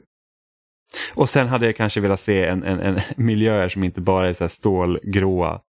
Utan mer liksom så här typ att Ja, men titta till exempel på Ori som har liksom en ganska liksom så att Metroid, utveck, alltså Metroid utspelar sig liksom på främmande planeter men i, liksom i, i Dread så det mesta går ju liksom i typ nästan labbmiljöer och typ nere i, liksom i berg. Istället för att liksom vara, du är faktiskt på en planet som har liksom eh, eget liv och, och egen fauna och flora. Liksom. Varför får vi inte se mer av det? Ja, så Ori, båda spelen har ju väldigt fantasifulla miljöer egentligen. Ja, ja, ja. och speciellt då tvåan liksom som verkligen, där liksom finns det vad, vad jag minns av ettan så, så, så såg ju, alltså det, det, var liksom, de hade liksom en viss stil och sen så såg det väldigt så här, likartat ut. Men av tvåan finns det, alltså det är otroligt mycket mer liksom variation i miljöerna tycker jag. Ja, alltså det är ju väldigt vackra spel, båda Mm. två. Eh, och, det är liksom det, och det hoppas vi verkligen till Metro Prime 4. Att det liksom, för så var ju de tidigare Metro Prime-spelen var ju det att det, du kände som att du var liksom verkligen på en planet. Och, och liksom att, hur den hängde ihop. Och det är väl lite det jag saknar också från det här spelet tror jag. Men annars är det, jag tycker att det är ett jättebra spel. Det osexigaste med Metroid Dread som har kommit upp nu är ju Mercury Steam att de inte sätter folk på eftertexterna ifall de inte varit med på 25% av... Eller varit över 25% av... Uh... Ja, det är ju en så jäkla konstig liksom. Det är, det är en så jävla konstig grej tycker jag för att har du liksom hjälpt till med ett spel då har du ju hjälpt till med ett spel. Det är liksom inte som att det arbetet har liksom, om de har använt sig av det arbetet, eller ens, ens om de inte ens arbetar, men all- alla som arbetar på spelet borde liksom få med eftertexterna. Det är bara så. Vad är det för fånig uträkning? Har de liksom satt sig och räknat på folks arbetstimmar då eller hur har de liksom gått tillväga med det där? Suttit vet med ett jäkla Excel-ark och bara så här, ja, ja men Sven-Erik här, bara 19 procent, aj aj aj. Bort Ja, men det är från så här, eftertexterna. Och, och gäller, det, gäller det bara de som har slutat mitt i utvecklingen eller tänk om någon har kommit in i slutskedet och hjälpt till att ro spelet i hamn så bara nej men du, du föll kort på några timmar här så att du får inte vara med. För att det, det har man ju hört liksom nu de här senaste åren när det har kommit ut liksom så här att ja, men med crunch och, och liksom hur många företag eh, utnyttjar sina arbetare eller liksom verkligen typ nästan piskar in dem i väggen så är det här att man håller att hamna i eftertexterna de som gisslan bara för att, så att folk ska inte sluta. För att då får de inte cred till exempel. Vilket är liksom helt absurt. Det, är alltså, det, är, Bisarrt beteende. det är en sån jävla alltså, patetisk hill to die on. För att det är liksom, alltså det kostar ingenting att lägga till ett namn på Nej, eftertexterna. men det är, förmo- men det är förmodligen för att, för att folk inte ska sluta. Mitt ja, men, i produktionen. Ja, men det, det fuck Mm. that. Vilket jävla Ja, ja, ja. Det, Alltså- ja, det, är, det, är ju, det är ju skit. Det, det är ju taskigt. Alltså det är ju riktigt ruttet. Jag vet liksom typ... eh, Nu är, inte, nu är detta inte exakt samma situation, men jag vet att uh, Jakob som eh, är creative director för uh, Might and Delight. ehm, eller art director är han på Might and Delight. Eh, han, han jobbade på Guerrilla Games. Och Mm. eh, arbetade på Killzone 2. Eh, men eftersom att han lämnade studion innan release så får, han bara vara med på special thanks liksom. Eh, Mm. Ja, nej. Uh, alltså, bara en sån jävla grej. Alltså, han har varit liksom artist på Killzone 2. Då ska han dyka upp med alla andra artists på Killzone 2. Ja, ja, Istället för att precis, liksom så bundla ihop dem med typ folk som har varit och typ liksom bytt ut uh, jag vet inte, godiset i godisautomaten i studion. Ja, och någons hund. Ja, precis. Bytt ut någons hund. Nej, nej, men alltså att man har så här hunden med i eftertexterna på Special Thank för att typ Fido hjälpte mig genom den här svåra perioden i mitt liv. Nej men alltså det blir ju så himla fånigt och det känns oerhört småaktigt att bete sig på det viset. Men det är stora Jättesmåaktigt. företag oftast. Ja. Ja, men, och, och det, liksom, det, skadar ju, alltså det skadar ju även karriären för den som är liksom med. För att det är ingen som liksom kommer titta på eftertexterna på, på Killzone 2 då och se den här personen i Special Thanks och bara, ja ah, men där har vi liksom en, en, en artist som vi kan liksom använda oss av. För man har ingen aning. Det är, jätte, ja, jag tycker det, det är väldigt fånigt. Faktiskt, det är liksom, det, jag ser liksom ingen anledning till det. Det är bara, det, det är liksom, Fånigt, alltså, sånt, äckligt. ja, sånt företag vill man liksom inte jobba för. Så där får man ju hoppas liksom att, att det, det är bra att sådana berättelser kommer ut så att, liksom att, att folk kan liksom sätta press. Så att det liksom, och det är då verkligen liksom då man tänker att Mercury Steam som framtida arbetsgivare då kan det ju vara folk som väljer att inte arbeta på den studion om de inte behandlar sina eh, medarbetare bra. Ja, men det är alltså bara... Man vet ju inte ifall det, ifall det är Mercury Steams policy eller Nintendos policy. Och att Mercury Steam bara tvingas ta den hitten. Jag vet inte. Eh, Jag vet inte heller hur det fungerar men jag skulle jag skulle tro att det är studion som bestämmer vilka, vilka som hamnar i eftertexterna. Man tycker det. Men inte, alltså Mm. det, det är bara så jävla... Det är väl det minsta man kan göra. Absolut. Sätta Har du liksom... hjälpt till på spelet har du hjälpt till på spelet. Det är liksom så här att det, det finns liksom, jag tycker inte det finns någon annan liksom ursäkt. Var när Jakob berättade det så, så blev det liksom mer... Eh, så förstod jag lite för att för några dagar innan det så hade han bett mig liksom att gå ut på Twitter och bara liksom ifall det är någon som har arbetat på spelet liksom ens lite så säg till, skriv in till oss så slänger vi in det i eftertexterna. Jag bara Ska vi skriva det på vår Twitter-sida? Är inte det lite liksom som att det typ signalerar att vi inte har koll på vilka som Ja. arbetar på spelet? Men han bara, men man vet aldrig, det kan vara någon liksom typ intern någonstans. Som var med i en vecka. Ja, men precis. Och jag bara okej. Och sen fick jag reda på detta då. Och jag bara okej, ja. Jag, jag förstår att han Ja. är frustrerad över att Gorilla var- knullade honom. Ja, det är skit. Ja, ja nej, men det är sånt är tråkigt. Ehm, men den här veckan har vi också spelat ett, ett väldigt nytt spel. Eh, för vi har ju spelat då den spirituella uppföljaren till Left 4 Dead som då är Back 4 Blood som är ändå utvecklad av samma utvecklare som gjorde i alla fall första spelet. Jag vet inte hur mycket Turtle Rock var med på tvåan. Eh, Jag har ingen aning. det vet jag faktiskt inte, men vi har i alla fall spelat Back 4 Blood och så du och jag Oliver, vi vi är väl bevandrade i, i Left 4 Dead eftersom det var liksom i princip genom det spelet som vi lärde känna varandra. Mhm. Och Amanda har inte spelat Left 4 Dead så för henne var det här en helt ny bekantskap att spela den här typen av spel. Så att jag är väldigt nyfiken på hur, hur du känner över Back 4 Blood nu när vi har spelat det. Ja, Ja, för de som precis- inte vet vad Back 4... Ja, vad, ska du säga Oliver? Nej, jag skulle, bara, jag skulle precis säga det. Att jag är mest nyfiken på att höra vad Amanda Ja. tycker. Eh, och för de som inte vet så Back 4 Blood det är ett, ett spel som spelas i co-op där man är fyra överlevare som ska i princip eh, klara banor som är fyllda med en massa zombies. Som det gäller att ta sig från start till mål i princip.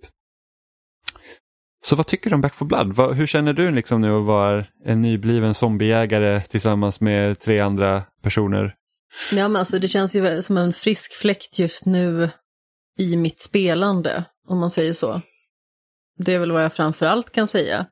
I och med att jag har känt den senaste tiden att jag har varit liksom lite segare, jag har kanske inte riktigt orkat engagera mig på samma vis i spelupplevelser och har inte spelat lika mycket som jag faktiskt brukar göra. Då kände jag att eh, det var faktiskt väldigt skönt att inte behöva tänka så himla mycket och bara mösa. Det är liksom sånt som jag oftast återgår till, även att det kanske inte är den här typen av spel i och med att jag är ganska dålig på första persons skjutare eller första Alltså, persons spel i allmänhet. det går ju jättebra. Nåja. Det har ju knappt varit, det har ju knappt varit några problem liksom, som vi kan knyta an till din prestation. Nej, Nåja. nej. Alltså, När, när, när shit's going down så går det down för alla. Ja, Det- men då går det fort. ja, det gör det. Nej, men alltså, jag tycker att det har varit väldigt roligt att spela tillsammans framför allt. Mm. Eh, när man inte har liksom orken eller kanske inte energin att ha ett så brinnande engagemang som man brukar, så är det ju väldigt skönt att kunna spela tillsammans för att då blir det liksom en lite annorlunda stämning, det blir inte lika seriöst på något vis. Eh, och då kan man liksom eh, sitta och babbla lite och det händer lite tokigheter och sådär. Eh, och det blir liksom en lite mer lättsam upplevelse. Sen så, alltså vad jag har förstått i relation till Left for Dead så har väl kanske det här spelet inte varit lika genomtänkt som eh, liksom dess eh, spirituella föregångare. Samtidigt som att alltså, det är ju roligt att spela tillsammans. Det händer tokigheter, men det händer också väldigt mycket saker och det är väl det som jag har reagerat främst på. att Vi spelade ju inte på speciellt hög svårighetsgrad, men eh, det var oväntat svårt. Ja, nej, vi Vi spelar spelar på, på den lägsta. svårighetsgraden. ja, som är recruit då och, eh, och, och vi liksom, alltså, vi får pisk. Alltså det känns ungefär som Left 4 Dead på hard. Inte expert, det är men hard. nu Men när alltså, vi det verkar ju liksom... som att den använder liksom en skala där, att ju fler mänskliga spelare vi är som sitter i ett party, liksom, desto svårare blir det. Det är mycket möjligt, det kan jag inte säga med 100% säkerhet att det är så, men det kändes lite så för när du och jag körde själva på lättaste, då kändes det ändå som att ja, men det är rimligt och sen när vi har varit fyra så liksom bara så att men gud vad mycket som händer. Ja, men alltså om vi tar, det finns ju en bana med en båt. Du och jag kom ju dit på egen hand och så hade vi två bottar med oss. Mm. Men sen så eh, kopplade spelet ifrån. Och då var vi tvungna att starta om på nytt. Och då fick vi med två stycken andra pajasar som eh, vi inte kände och inte kunde kommunicera med. Jaha, jag tror du menade med Och- Gustav. Jag bara, Nej. Två pajaser. Ja. Inte ni två. Ja, det var jobbigt. jag bara åh, Nej men alltså, det var två stycken personer som vi inte kände som bara var slumpgenererade liksom in i vårt party. Och dels så kunde vi ju naturligtvis inte kommunicera med dem och dels så verkade det som att det blev mycket svårare än när vi bara spelade vi två för det kändes som att zombiefrekvensen ökade. Mm, det tog aldrig riktigt Det slut. kändes liksom mycket mer aggressivt. Eh, och vi höll ju på att klara den banan först på egen hand och sen Mm. som sagt spelet kopplade från och då fick vi med oss de här två nissarna. och sen så är det ju ganska så svårt också att spela på det viset tycker jag. Att jag tyckte det var mycket lättare och mycket mer behändigt att spela med bottar även att de stod och fastnade i väggen då och då. Jag menar alltså de gjorde ju ändå liksom inte skada eller var otrevliga eller så men vi fick spela med någon som... Och den ena botten tittar snett på mig och känns så jävla utstirrad.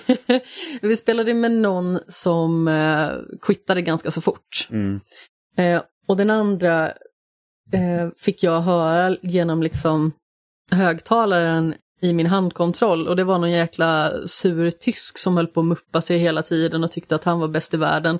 Även att han faktiskt var ganska så kass om man ska vara helt Ja, ärlig. men, men jag tror det var så att förmodligen var de här personerna första gången de har kommit till båten medan du och jag hade kört så vi visste precis vad vi skulle göra. Och då var det så att vi måste, och vi hade också bråttom, så vi, vi måste pusha på här och ta de här jävla sprängladdningarna upp ner i båten medan han ville ju bara stå och skjuta ner zombisarna först men vi visste ju liksom att det kommer ju hela tiden så att liksom, man måste pusha framåt. Ja men vi vet ju liksom inte vad han har för bakgrund heller. Nej men förmodligen så var det typ första Men samtidigt så var det otroligt irriterande för att alltså man hörde ju bara den här fånen sitta och prata på tyska med sin flickvän. Eh, och sen så i alla fall så skulle jag och Jimmy då försöka ta oss upp i båten igen, för det är vad man ska göra. Och så skulle vi då armera den här sprängladdningen som vi hade med oss. Det finns två olika ställen som man ska göra det på. Eh, medan det här fånen då stod och messköt från land på massa zombies hela tiden.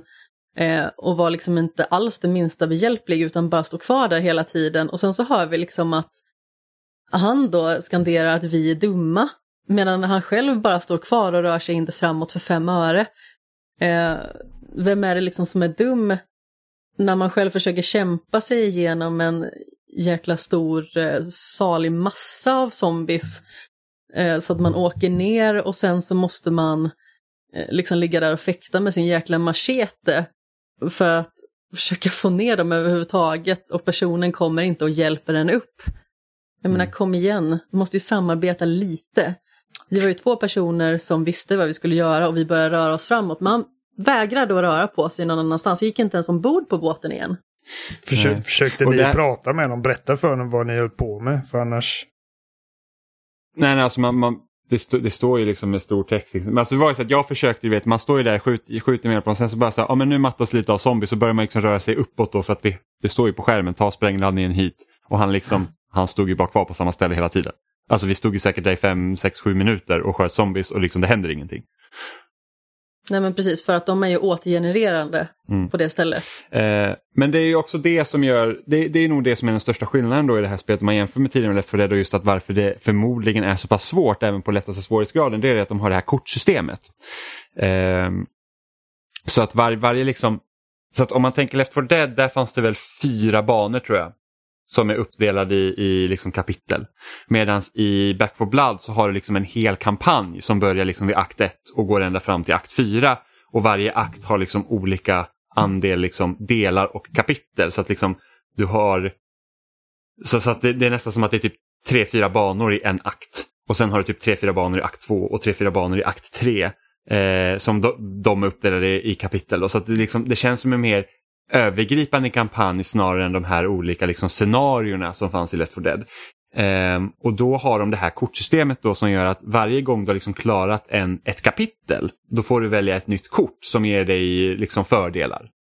Eh, det kan till exempel vara att du får mer hälsa, du laddar om snabbare Uh, och, och, och varje gång du liksom då klarar ett kapitel då får du en, en viss valuta så du kan köpa mer kort för. Så att du liksom kan sen utveckla då din kortlek som du har och kan ha x antal olika kortlekar som du kan välja mellan och sen så kan en kortlek innehålla 15 stycken olika kort. Och det är så man får liksom buffs.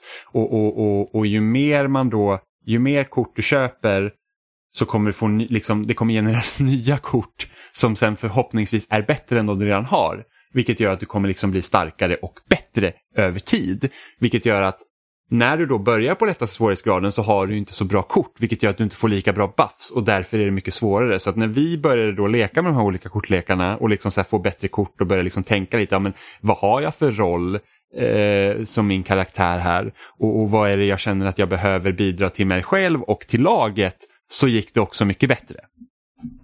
Ja, vi tre spelade ju med Gustav också. Alltså, vi var ju liksom fyra kompisar som spelade tillsammans både i förrgår och igår. Och eh, man märkte ju en markant skillnad i relation till om man körde med bot eller om man körde med slumpgenererad person. Tysk. För att, ja precis. Randomiserad tysk. De vill man inte ha med sig. Eh, nej men alltså, i och med att vi känner varandra och kan kommunicera med varandra och eh, har olika spelstilar eh, och olika erfarenhet så blir det ju en mycket mer dynamisk och rolig upplevelse. Mm. Uh, och även en sån som jag som inte har spelat den här typen av spel vidare mycket och liksom inte, precis som jag sagt, inte är speciellt bra på det. Jag, jag tycker att det fortfarande är jätteroligt. Inte för att liksom spelet kanske är fantastiskt, om vi säger så. Det händer ganska så mycket skit emellanåt och det känns som att hur ska man liksom klara sig ur det här överhuvudtaget? Men just liksom för att vi spelar det tillsammans och vi blir liksom inte bara fyra eh, skyttar eller eh, yxsvingare eller vad man ska säga utan eh, vi blir också problemlösare. Mm. Någonstans finns det en kille som driver en tysk podcast och bara fucking scheisse these two Swedes were so fucking stupid. Roligast är att de kör ju scheisse också. Du vet, du vet, när, man ska, du vet, när man ska skjuta den här tanken som exploderar så man kan springa över bron. Ja. Det kom så jävla mycket zombies och den här tysken bara scheisse! Scheisse! Eh, men vad tycker du om det här själva kortsystemet Oliver? Nej, jag gillar det inte. Uh, Alltså det, det, det, när, man, när man väl orkat sätta sig in i det så blir det liksom att okej, okay, ja men det är nice när man får ett bra kort som gör att man kan, ja, som jag, jag gillar den så är att man healar två HP för varje kill man gör med milivapen exempelvis. Mm. Som är så bra, som ett litet plåster man kan ha på sig. Um, det som absolut skadar den här upplevelsen mest är bara liksom allt fluff. Att du har liksom, mm. inte nog med att du har olika eh, vapentyper. Eh, alla har olika liksom eh, ammunitiontyper som... Ja, men alltså, eh, vilket inte, inte är jättekonstigt egentligen. Men det, det, är väl, det är väl vanligt i många spel antar jag. Men just liksom Left 4 Dead var att det briljanta med Left 4 Dead var att det var så jävla simpelt. Liksom att du startade på den här banan, du skulle ta dig till andra änden av banan. Uh, det fanns liksom inte något jävla typ XP-system att bry sig om. Det fanns inget... Du skulle inte jaga kort. Du behövde liksom inte stå och jämföra stats och grejer. Uh, mm. för, för... Nej, det, hand, det handlar liksom om helt enkelt att bli bra på banan. Mm. Liksom, de medel du har när du startar spelet, förutom kunskap, det är exakt samma sak du behöver när du ska ta an dig den svåraste svårighetsgraden. Det är liksom, du, du blir bättre på banan och det är det. Men när man spelar Left 4 Dead, är det liksom så här tydligt skriptat då? Att här vet vi att det kommer en sån här stor nisse? Nej. Nej. Eller är det liksom mer eh, slumpmässigt? Det, det, är, det är precis som i det här spelet. Jag skulle okay. nästan säga att det är ännu mer slumpmässigt Left 4 Dead, för jag tycker att zombiesen och sånt reagerar på ett bättre sätt. Därför det sätt, gör du mycket ljud ifrån sig, då kan du samla ihop dig en hård. Eh, i det här spelet så finns det en fiende som heter Exploder till exempel. Eh, så när du exploderar den så blir du liksom täckt i, i, i gojs och då ska du liksom då alerta zombies. Det funkar knappt, alltså det är sällan jag känner så att oj jag blev sprängd så nu kommer massa zombies på mig. Men i Left 4 Dead så finns det en liknande fiende som heter Boomer. Och när spränger du den bredvid någon då triggar du en hård. Då kommer det jävligt mycket zombies på grund av det. Eh, och sen kan det vara så att du kan helt random så kan det komma också nu kommer en hård och då hör man liksom det för det är någon ljudeffekt. Så att, eh, rätt som det så kan det komma en tank, eh, vilket är den största fienden då, i Left 4 Dead. Så, att, så att det var liksom här den idén började om att man har den här så kallade AI-directorn som liksom så att den dynamiskt ändrar banan. Alltså var fienderna spanar någonstans, när de kommer och hur den reagerar mot dig. Och det är sånt du måste ta i beaktning när du spelar, liksom, att du måste vara beredd på att skit kan hända. Eh, vilket också Back for Blood har till viss del. Men precis som du sa, liksom, när du hörde att ja, spelet känns inte lika genomtänkt. För att det är inte lika genomtänkt, för de här delarna limmar inte lika bra med varandra som de gjorde i Left 4 Dead. För att det är liksom så att som den här exploden exploderar på någon, det spelar ingen roll för det är så mycket skit hela tiden ändå så det kommer inte komma en extra hård här utan det är liksom bara så att det, det, är bara, den är bara irriterande här. För det, det, är bra Men det känns liksom som att man märker inte skillnaden mellan när det är asmycket skit och asjävla mycket skit. Utan det händer jättemycket ganska så hela tiden. Ja, och sen just det här med att de här special infected då som finns, som, som många inspireras liksom av eh, Left 4 Dead liksom varianten och sen kanske man satt ihop några stycken. Det är bara att ibland så kommer de så frekvent att man liksom undrar ens vad är tanken här? När, när liksom får vi ens en paus och hämta andan? Det känner jag nästan är det mest frustrerande. Det är liksom det här att hela den här grejen med att det liksom då är slumpmässiga fiender som kan komma lite när som är att det, liksom, det kan nästan bli löjligt mycket och då Ja. måste man ändå ta i beaktning att vi kör på lättaste svårighetsgraden. Ja, Precis, det var som Gustav påpekade också flera gånger när vi spelade igår att det känns som att spelet tar liksom inte i beaktning när vi gör olika saker utan det ska bara kasta skit på en hela tiden.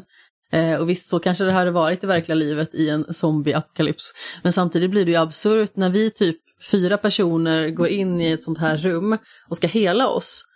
Eh, och sen så kommer ett sånt här stort as och spottar massa gojs på oss. Och sen så kommer två såna här med långa stora armar också.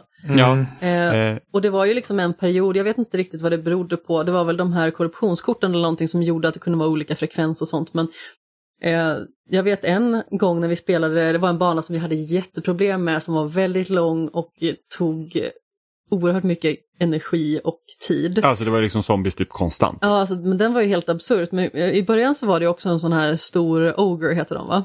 Mm. Eh, och sen så slutade den komma, men omgången efter kom det så himla många sådana här specialfiender så att vi visste ju typ inte vad vi skulle ta vägen. Det var så himla bisarrt för att jag eh, slog loss Gustav från en sån här stor arm. Och då stod det en nisse precis bredvid och plockade upp honom direkt. Ja, Alltså det, det- bara, så här, det bara har- regnade sådana fiender. Man har sett liksom, alltså jag har sett tre stycken på skärmen samtidigt och det blir... Eh...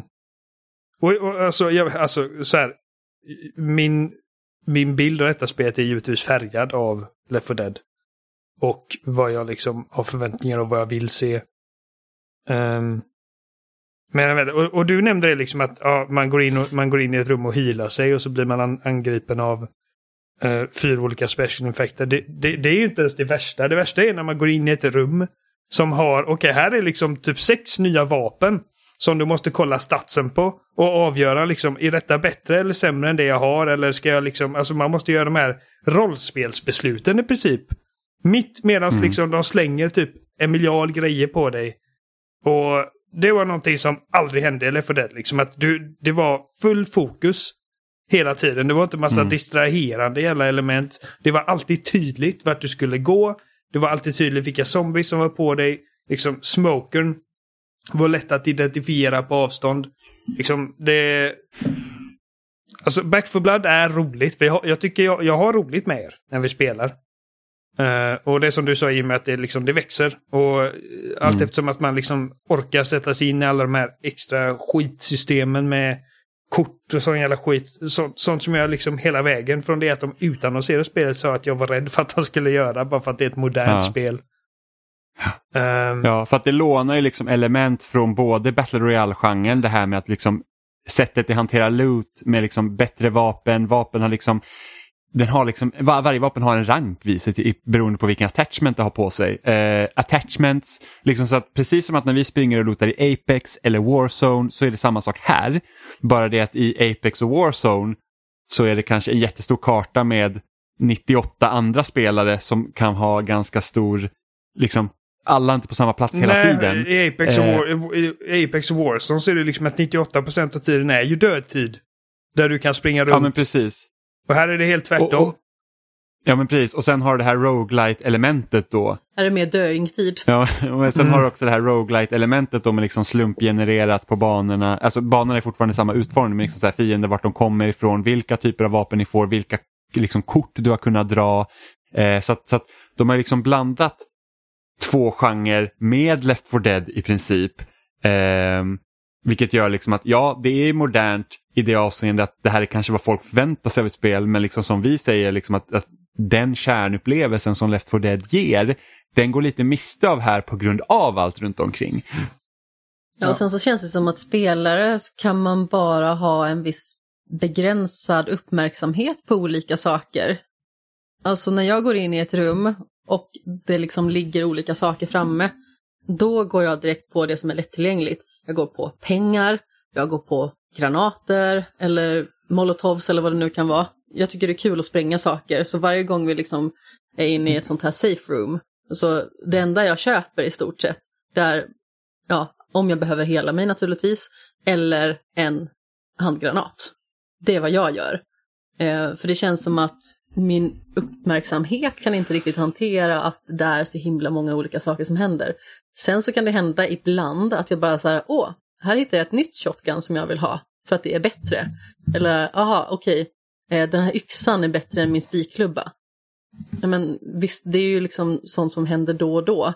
Men det är inte precis som att jag aktivt när jag går in i ett nytt rum eftersöker nya saker eller nya uppgraderingar för att jag känner liksom att i mitt spelande så plöjer jag bara på utan jag tar sådana saker som är lättillgängliga. Jag behöver pengar, jag behöver ammunition, jag behöver bomber. Mm.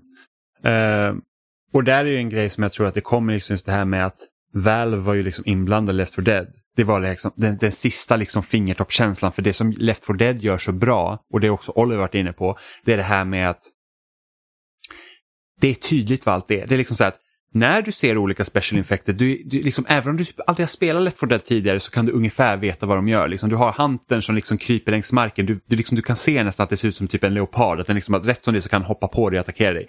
Boomen är liksom jättestor, liksom, liksom en väldigt tjock monster liksom som typ så här gurglar fram. Då vet man så att skjuter jag den där så kommer den spricka. Liksom. Och vilket gör att då slänger allt det här klägg.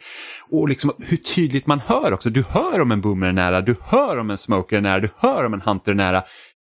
I det här spelet, det är, liksom, det är knappt så du kan använda ljudeffekterna till att avgöra vad det är för hot du har. Du hör kanske att något är nära, men många gånger så smyger det bara något upp i ryggen på dig, så en stor fiende. Du bara, ha, jag visste inte alls att den var här. Det känns bara som ett sammelsurium. Det enda Ja. man hör tycker jag är fåglarna. Ja, och så var ju inte Left 4 Dead. Left 4 Dead var så himla tydligt på det sättet. Och det, det visst, när tvåan kommer och la till ännu mer zombies och liksom blir lite mer avancerat, då, då börjar de också liksom tappa det lite. Men liksom Mm. första spelet är så tydligt i vad, hur liksom allt fungerar. Och första spelet här är min med- favorit av dem. Alltså. Ja, samma här. Eh, och, och liksom, och det här med, Oliver också säger det här med vapen, liksom, börjar du med en AK, då kör du med det vapnet tills du hittar M4. Och då är det så här att, ja men här är ett vapen som ser typ ut som mitt vapen men är den starkare versionen. Och det är det. Det är liksom inget annat. Precis. Och där är det liksom en uppenbar uppgradering. Här behöver man liksom inte stå och väga Nej, du behöver inte jämföra utan det är bara så att det där ser bättre ut, tack. Mm. Eh, Ja men precis, men i Back for Blood blir det väldigt mycket så här att jaha, här finns det fyra stycken versioner av det här och det här och det här och vill jag hellre ha det eller vill jag ha det här eller vill jag ha det här? Oh, där kommer en jävel! Ja, men så, också, och det här också, att, åh, här, hittar, här hittar jag en till AK47, varför är den bättre än den jag har nu då? Liksom. Och så har du måste liksom på eh, också. satt på jättebra attachments och grejer på ett vapen som kanske är sämre än det du hittar. Men spelet låter dig inte föra över dina attachments till nya vapen. De är fast. Ehm, nej, Ja, alltså, och, det, vilket, och det är jättelätt att råka lägga på ett attachment. Ja. Jag förstår inte hur du menar Ja. mitt shotgun med ett Ja, ja med, lasersikte. med, liksom med sniperscope. Man bara, mm, men precis det här, exakt det här min shotgun behövde. En snipersikte. Alltså det fungerade ju ibland, men det var liksom Jo, jo, inte precis liksom- därför jag använde shotgun. Jag använde ju det bara för att eh, antingen så är jag sniper. Alltså när vi spelar till exempel Gears, då är jag sniper. Mm. Jag sitter ofta liksom på långt håll och eh, mular de stora asen liksom i huvudet. För att det fungerar bäst för mig när det händer mycket skit. Eh, men här måste man ju röra sig på ett helt annat sätt. Och då fungerar det bättre att bara mörsa. Mm. Så här, jag känner mig väldigt vårdslös när jag spelar Back for Blood. Det är någonting som jag inte så jätteofta känner liksom att, att jag kastar mig ut och bara liksom ballar ur på något vis. Utan jag brukar vara lite mer taktisk och återhållsam. Men här liksom så här, ja, akta er bara för här kommer jag.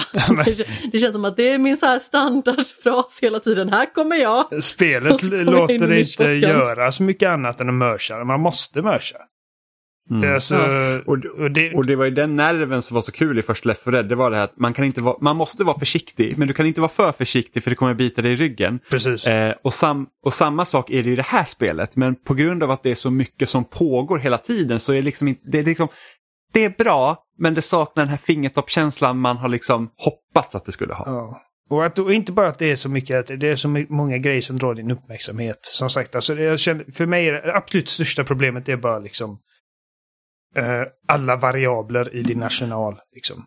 Uh, mm. att, uh, alltså i Left 4 Dead så var det, det, du behöver aldrig stanna upp och bara okej, okay, vad är detta? Liksom. Du vet exakt mm. vad det är du gör hela tiden. Och mm. med ett spel som Alltså både Left 4 Dead och Back 4 Blood det är sådana spel. Alltså det, det, du hinner aldrig ha tråkigt för att de slänger grejer på dig hela tiden. Oavsett om det är liksom en liten grupp zombies eller en, den största tänkbara liksom typ zombie-apokalypsen du kan tänka dig som det blir ibland. Så det är ändå alltid mm. någonting som håller dig engagerad. Um, och eh, ja. när det är så kaosigt liksom att alltså, jag, bara, jag förstår inte hur man kan ha designat ett spel till att liksom tvinga dig att stanna upp så ofta och liksom kolla på siffror och skit. Mm. Det, det, är helt obegripligt för mig. Um, ja, men... Det känns lite motsägelsefullt. Och speciellt när det blir liksom den här också, att den här har typ 7,5% styrka medan den jag har nu har bara 5 liksom när det blir så här, man måste jämföra procentvariabler, ja. då blir det så här bara att och de har inte äh, bra liksom interface här... för det heller. Alltså, alltså, Apex Legends har ett betydligt liksom, mer läsbart ja. interface. Um, för att... Uh... Nej, men det känns liksom, varför ska man bestraffas för att man vill ha bättre skit? Mm. Jag vet inte. Alltså, och jag är jättesugen på att höra vad du, vad du känner om uh, Left 4 Dead sen när vi spelar det också. Amanda. Ja, uh... det ska bli jättekul. Alltså jag har ju som sagt, jag har jättekul med det här också. Jo, det, det är kul. Jag hade förmodligen inte haft kul själv, men jag tycker det är kul att spela med er tre. Mm. Men, och det är gärna så jag spelar sen också, för att då får man ju en väldigt tydlig bild också av hur står det här sig i relation till Precis, för de att, spirituella föregångarna. För att det vill, när, vi, när vi har spelat det och det som jag vill att vi ska återkomma till i podden är liksom att jag vill, jag vill att du ska berätta för oss ifall det vi har sagt hela tiden nu faktiskt stämmer. Är Left 4 Dead så mycket tydligare eller är det bara liksom att vi är så vana vid Left 4 Dead? ja. Men det är också så här att det jag känner med det här spelet, jag, liksom, vi kör på lättaste. Ja, alltså, vad är det för kort man kommer kunna köpa i framtiden som gör att det ens är rimligt att ta sig an Nightmare? Jag kan liksom inte ens se det framför mig. Liksom, så den banan vi körde igår när det var så jäkla mycket zombies, hur ska man klara den på någonting svårare? Ja, alltså det är ju en bana när vi ska liksom springa upp i ett gruvschakt. Och där kommer det så himla mycket skit så att vi sa ju till slut bara att det är ingen mening. Vi kan inte stå här och skjuta, vi måste upp. Mm. Vi måste bara springa. Ja, jag vet, men, men, så att, men det är så att då blir man träffad någon gång ibland och zombiesarna tar inte så mycket skada på en. På Nightmare så antar jag att du åker ner på typ två, tre slag. Det gjorde man i Left Dead i alla fall. Ja, det gjorde man på Left Dead på svåraste. Hur gör man då? Det är liksom det måste finnas några riktigt jäkla bra kort som dyker upp sen när man liksom har köpt massor. Att, att, liksom att det är så här att ah, men nu jäklar är vi liksom eh, fit for fight här. Eh, och det är väl det som är väl lite tråkigt också. Att, att det kräver att man liksom investerar så mycket tid i att försöka hitta bra kort snarare än att vi, vi måste bli bättre taktiker, vi måste ja. känna banorna bättre. Så var det i Left 4 Dead, det var ju så att vi kan köra igenom No Mercy på Easy hur många gånger som helst för att lära oss banan och sen tar man an liksom expert för att vi vet exakt vart vi ska gå. Vi vet exakt hur man liksom kan vara mer effektiv runt den här hörnen. Sen så kan ju såklart skit hända och det kan komma en tank på det sämsta stället någonsin. Men liksom känner man banan så väl så kan vi ändå hantera det. Just också för att Special Infected i Left 4 Dead, de tål inte så mycket. Medan här så tål de jävligt mycket. Nej men alltså om vi säger som så att jag tror att jag förmodligen kommer att hålla med er liksom, när det gäller tydlighet och liksom, praktiska detaljer i spelet och så. När vi spelar Left 4 Dead för att eh, man ska ju liksom inte alltid säga att det var bättre förr eller Nej. Alltså, för i många fall så är det ju absolut inte så, utan det är ju bara ett minne man har av hur det var när man upplevde det. Men i vissa fall så känns det som att spelskapare, både för att de kanske behöver eh, och blir tvingade om, av liksom omvärlden och klimatet, eh, alltså de måste uppfinna hjulet en gång till och då Mm. tar de det oftast ett steg för långt och det blir för mycket. Jag känner ju lite samma sak i Gears till exempel. Alltså de första tre spelen är ju så oändligt mycket roligare än de liksom tre efterföljande om man säger så. Mm. Jag tror att det här är ett sånt fall där liksom bara... Att, att det, liksom, det kommer vissa eh, du, förväntningar från den moderna publiken när det kommer till sådana här spel. Mm. Ja, för jag tror att det hade blivit knockat om det inte hade Ja, haft de jo, här jag, jag tror också det, Mm. tyvärr. Att, att liksom ifall Left 4 Dead hade släppt som det gjorde då, idag, så hade folk sagt att det Så finns inget battle pass och det finns inga grejer att låsa upp och det finns ingen customization. För det gör det inte. Det, du kan inte liksom ändra kläderna på Zoe. Eller Bill. Eh, du kan inte Nej. liksom sätta skins på dina vapen. Det finns inga kortlekar. Alltså... Det är alltså, för för det- det, det, är att det, det är liksom, spelet är roligt och det är därför du spelar det om och om igen. Inte för att du liksom måste Mm. grinda dig till nästa belöning. Mm. Nej, Och, och det är typ det jag har hört i podden när de pratar om det här spelet. Det är bara, Åh, det är så bra återspelningsvärde för man kan låsa upp alla de här, de här grejerna. Liksom. Mm. Och man säger bara, Så, ja det kan man göra. Men liksom, så vi sitter där och klagar, alltså- och, men, men, men det, är alltså, det, det är definitivt inte beslut de har tagit för att liksom... eh, för att de är dumma designers. Alltså det... det det är förmodligen liksom... Jag har absolut inget problem med att spelutvecklare behöver liksom förnya koncept liksom, eller förfina koncept. Men det finns ju också någon gräns där man tar det för långt och det känns ju i vissa avseenden som att de kanske har tagit det lite för långt och fokuserat lite för mycket på vad vill dagens publik ha snarare än vad är det som gjorde de tidigare spelen riktigt bra. mm. Ja, nej. Men sen så- alltså, sen- jag vill poängtera också liksom att vi har roligt med spelet. Det, Ja. alltså, Vi har jätteroligt. vi, Jag har betydligt roligare med det nu än vad jag hade under betan. För efter jag spelat betan, jag var så här bara att det här kändes inte bra. Liksom. det var inte kärlek för första ögonkastet. Nej. och eh, liksom, som sagt, alltså, nu, nu, nu när man börjar liksom förstå sig på de olika systemen bättre när man har orkat sätta sig ner och komma in i det. Det, det är inte ett spel som, jag tror jag, sk- jag skrev på Twitter liksom att det har inte samma liksom impeccable design, eh, samma polish eller samma liksom bara pick up and play accessibility som Left 4 Dead. Men det är fortfarande liksom precis. väldigt kul. För jag kan tänka så här, när vi plockar upp Left 4 Dead så känner man sig hemma på en gång. Ja. Säger att det går typ så här, säg att vi ska ta upp Back 4 Blood efter två år. Då skulle vara så här, fan gjorde de här korten Ja, igen? Vad var det som var bra? Vad, liksom, eh, så att det... Men alltså, och sen så liksom så här, vapenhantering och sånt har de ju liksom uppdaterat och det, jag tycker att det känns jättebra. Det känns jättebra att skjuta liksom de här strözombisarna, liksom Mm. hela kanonmaten liksom. Man bara, och det bara liksom bara faller kroppar liksom. Det, det liksom tycker det är snyggt animationsarbete också. Med, med liksom Ja. omlandningsanimationer och grejer. Vapnen, vapenmodellerna är trevliga. Och, och, och sen liksom, alltså det är bara kul med ett co-op-spel som bara är ett co-op-spel och inte kräver liksom att du ehm, investerar för mycket tid i extra lullull. Typ, liksom att spela typ Dying Light exempelvis. Det, det kan man spela i co-op. Men där är det också så liksom att det kommer vara mycket liksom dödtid där du springer runt och typ springer på hustaken och eh, plockar liksom eh, tubsockar eller vad fan det är man samlar i det spelet. Ehm, Mm. För att allting ska liksom vara någon form av typ rollspel idag. Och det är alltså som sagt, vi har ju pratat om hur det har liksom skadat det här spelet lite, men det är ändå att du hoppar in och du kör och det är liksom bara non-stop action Mm. och liksom det är väldigt sällan som man står där. Jag och Adam spelar liksom eh, Ascent exempelvis, lite grann. Och jag bara, Ja, alltså jag, ja, också. jag, jag känner co-op-spel där man liksom tvingas sitta i dialogträd och liksom och skillmenyer och grejer liksom att Jag vill bara ha co-op-spel som, som bara är liksom pick up and play och hoppa in och bara mörsa tillsammans. Ja, vi hade ju liksom problemet i Diacent att jag spelar ju på en eh, One S. Mm. Och eh, det tog ju liksom lång tid när vi liksom skulle byta kapitel jag för mig. Ja, när vi skulle byta områden bara. Så, Ja. så typ så här, jag laddar in på några, typ en halv minut och Amanda sitter typ tre minuter senare och hon har liksom inget, och, inget att gå på Alltså än. jag hade ju liksom en kolsvart värld och så stod det en liten nisse där och så sorglig ut. Eh, medan du liksom hade en, en full värld att röra dig i och jag tänkte bara så här, ska det vara så här eller? Och sen så helt plötsligt så började det ploppa in lite grejer och tänkte jag bara så att vi kommer inte kunna spela så här. Nej. Eh, det funkade helt okej i början och det var liksom inte några problem att röra sig eller eh, skjuta, slå eller vad man nu ska göra. Men eh, själva inladdningen var ju så himla seg så att det blev ju fånigt och sen så helt plötsligt började ju saker röra sig segt också.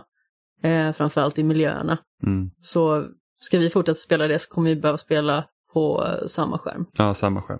Eller när du har en Series X. Ja, eller Series S kanske. Ja, fast du vill ju ha fysiska spel. Series S har ingen skivläsare. Men alltså, vill och vill ha fysiska spel, det är i vissa fall som jag kan tänka mig det. Alltså jag kan ju spela fysiska spel på en Playstation 5 och det är det som faktiskt är väldigt bra också med Back for Blood om vi ska återknyta till det. att Vi kan ju spela på olika plattformar och tillsammans utan problem. Vi sitter ju bara och pratar över Discord. Mm.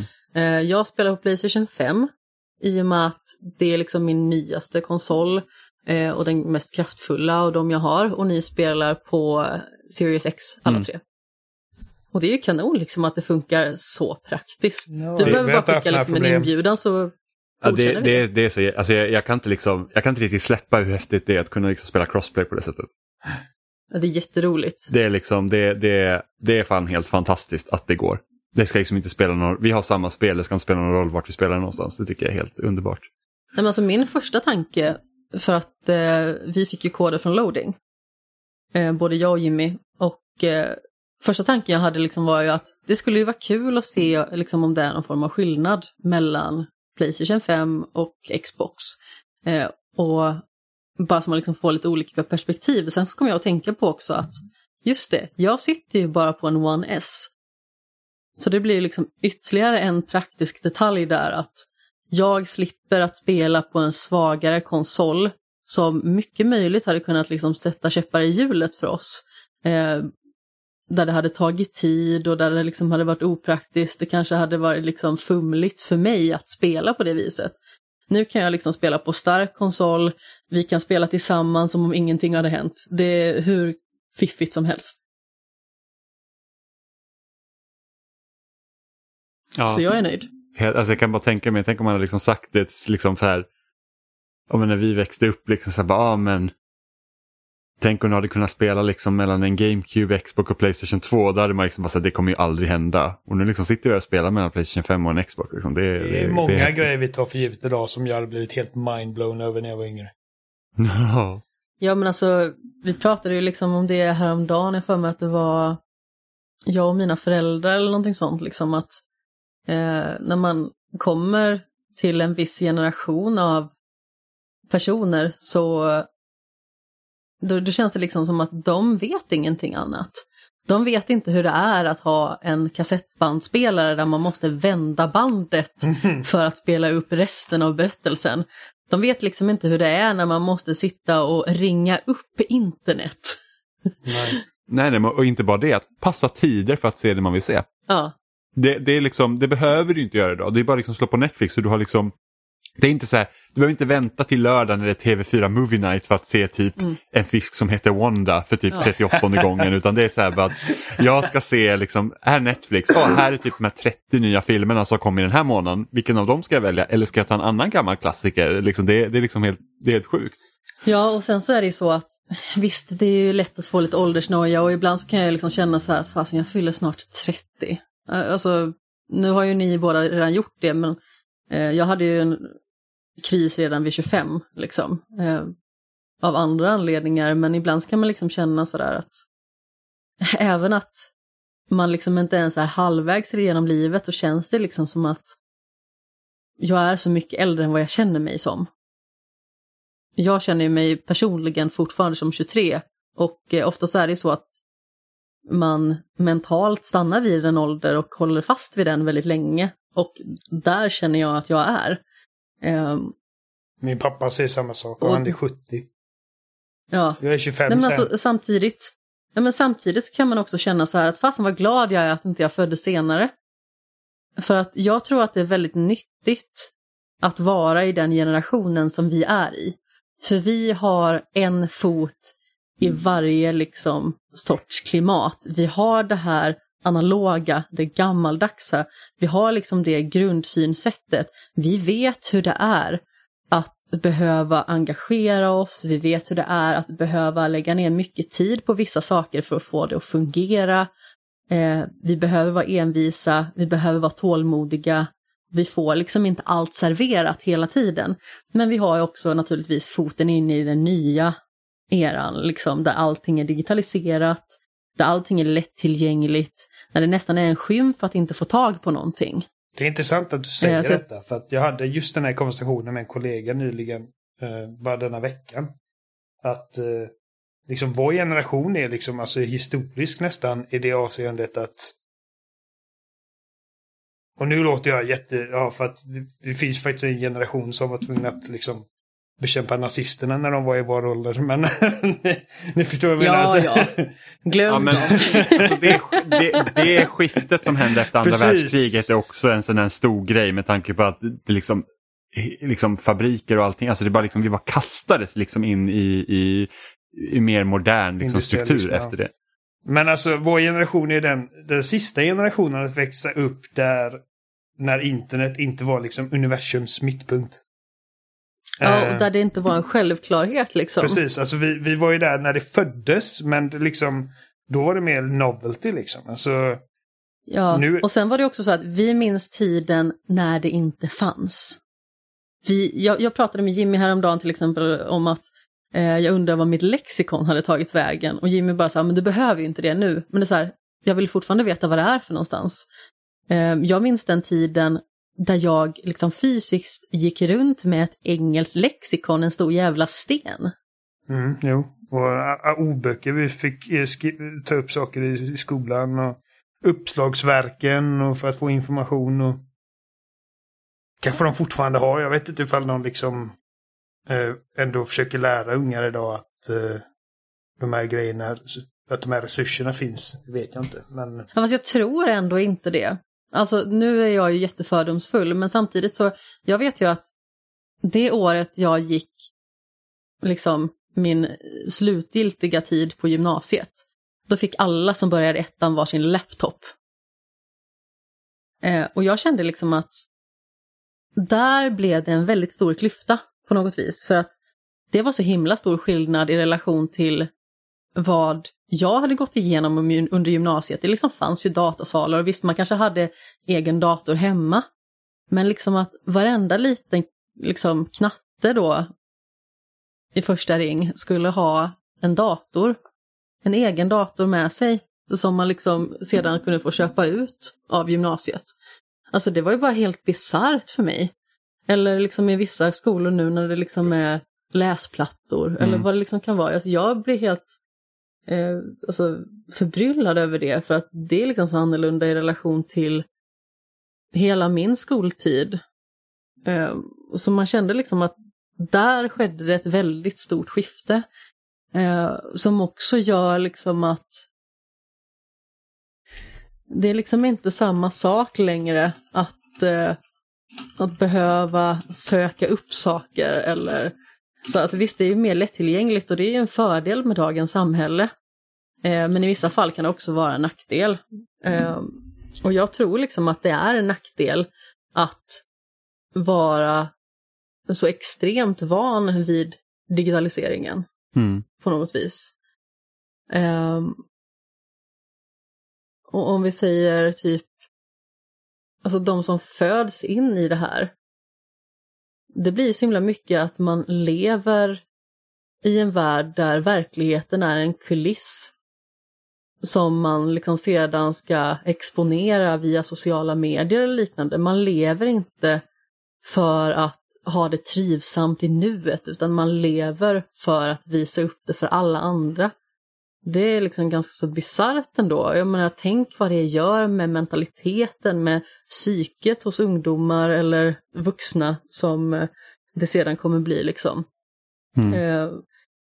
Depression har ökat, psykisk ohälsa i allmänhet ökar för att det det här gör med oss, det är liksom att det slår på så himla mycket stressfaktorer och eh, en känsla av att man alltid måste vara tillgänglig, att man alltid måste synas, man alltid måste höras, man kan aldrig vara i fred och man kan aldrig liksom ta en dag i sänder. Mm. Och med de dystopiska orden så säger vi tack och hej för den här veckan. Eh, ni hittar oss som vanligt på spelsnack.com. Eh, där finns också länkar till alla ställen vi finns på. Vi finns i din favoritpodcast-app, självklart. Eh, så hör av er till oss eh, på kontaktetspelsnack.com eller eh, kommentera på loading eller lämna en recension på iTunes eller vad som helst. Dela med er till era kompisar om att ni lyssnar på oss, det har varit jättekul.